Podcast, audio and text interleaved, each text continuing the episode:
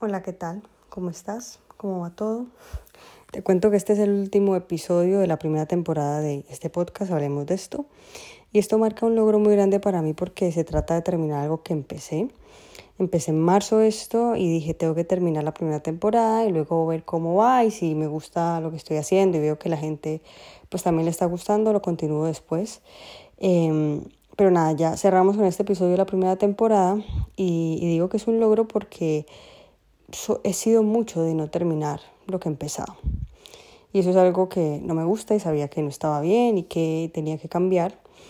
Y, y claro, no sé, pienso desde hace como tres años y medio que he estado como en un tipo de adolescencia durante ya la etapa más de joven adulta, porque no es lo mismo, claro, vivir crisis o cosas de estas cuando tienes 15, 16 o cuando tienes 27, 28 años. Entonces ya he hecho chistes sobre esto, ya he hecho viñetas sobre esto y ha sido porque de verdad me he sentido así. El caso es que muchas veces he encontrado la excusa perfecta para no hacer lo que tengo que hacer y me he dado cuenta de que eso es algo que me perjudicaba, ¿no? Era una manera de decirme a mí misma que como que no me respetaba cuando, cuando decidía no hacer lo que tenía que hacer y poner una excusa o procrastinar o lo que sea. Y me obsesioné con cambiar mis hábitos y con buscar contenido relacionado a hábitos. O sea, yo me leí todos los libros que te puedas imaginar, escuché los audiolibros, me veía todos los tutoriales de YouTube, de TikTok y me di cuenta que el contenido era bastante genérico porque hay mucha gente también que coge contenido del libro o del audiolibro y lo, lo, lo cuentan como si fuera su propio pensamiento, lo cual me parecía como, wow, esto solo por views, eh, no me gusta. Entonces eh, me di cuenta que a pesar de que sí encontré algunas cosas de esas que pueden ser interesantes, que siempre tropezaba con la misma piedra y esa misma piedra era yo misma. Por lo que ya les dije antes, ¿no? Como que no... Esto de procrastinar, de buscar excusas, era una forma como de decirme a mí misma, no, no eres lo suficientemente importante como para, para hacer esto o para levantarme y, y ser más importante lo que tengo que hacer que mi comodidad. Y también he pensado que somos una generación, los, los millennials y la generación Z, muy privilegiada. Y no me malinterpretes, yo sé que la vida es muy diferente en muchas partes del mundo y que no es lo mismo un niño que nació en Siria y que pues estaba tranquilo con su familia y de repente una bomba cayó allí y el niño perdió su familia, ¿cómo será su futuro? Pues sé que no es lo mismo que un niño que iba en otra parte con una condición diferente. Pero lo que quiero decir con esto de que somos generaciones privilegiadas, me refiero a que somos generaciones donde nacimos en el siglo XX probablemente, algunos ya en el siglo XXI, y nacimos con la comodidad de que nos han hecho el mundo a nuestra medida. Ah, que eh, te da pereza limpiar tu casa, pues cómprate una rumba y que te limpie el suelo. O no, es que qué calor hace en verano. Hay ventiladores, aire acondicionado. No, pero es que, no sé, quiero estar en mi casa y poner la canción que yo quiera en mi momento. Pues tienes las playlists, Spotify y todas estas cosas. Es como que nuestra vida es mucho más fácil, lo cual es maravilloso. Yo no me estoy quejando de la comodidad. Me encanta la comodidad. Por favor, no malinterpretes. Me encanta el siglo XXI. Pero, mm, no sé. A ver, yo sé que hay gente que tiene una nostalgia rara, incomprensible para mí de, épocas pasadas y te dice que, que le hubiese gustado haber vivido, no sé, en la época victoriana. Y yo pienso, pero vale, eh, ¿en qué parte del mundo? ¿En qué clase social? Porque no es lo mismo vivir en la época victoriana eh, siendo un hombre inglés de clase alta a ser una mujer o un mismo hombre colombiano o ecuatoriano o mexicano, o, ¿sabes? De que no tiene dinero y vive en el campo. Puede que, no sé, es diferente. Y, yo digo por eso, aunque ahora en la actualidad muchas cosas se iban pues parecido, pues hemos evolucionado bastante mil cosas y las mujeres al menos ya tenemos derechos. En cambio en la época victoriana, mm, no sé, no teníamos al menos pues no en, en Colombia y así. El caso es que, em, no sé, pasaron muchas cosas en el siglo XX, me encanta, es un siglo que me encanta estudiar.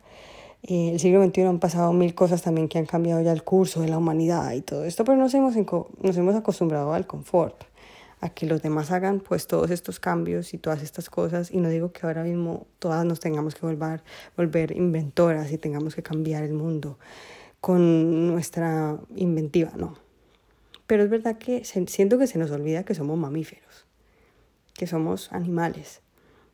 Y siento que nos, cuenta, nos cuesta tanto perder la comodidad que parece que nos ha sido dada, o sea, no hemos hecho nada, llegamos al mundo y ya tenemos un montón de comodidades que es genial que hacen la vida más fácil, pero como que se nos olvida lo esencial, que, que somos animales que han estado durante muchos, muchos, muchos años incómodos y que esa incomodidad ha sido gran parte del progreso. O sea, el estar incómodas, el estar incómodos ha hecho que que las sociedades hayan evolucionado hacia adelante. Entonces, mm, pienso que la incomodidad tiene mucho que ver con la curiosidad, con la creatividad, con la necesidad de ir más allá de lo que vemos, de lo que hay. Y cuando nos acomodamos es como que si todo a nuestro alrededor está bien, o sea, como para qué intentar algo más y ya lo que tengo estoy bien. Es acomodarse, es, es como evitar ir más allá. Entonces cuando yo no quiero hacer nada, muchas veces pienso en por qué no quiero hacerlo. Porque lógicamente me sigue pasando. No es como, ay, no, ya busqué, ya encontré la solución y te la voy a venir aquí a través de mi curso.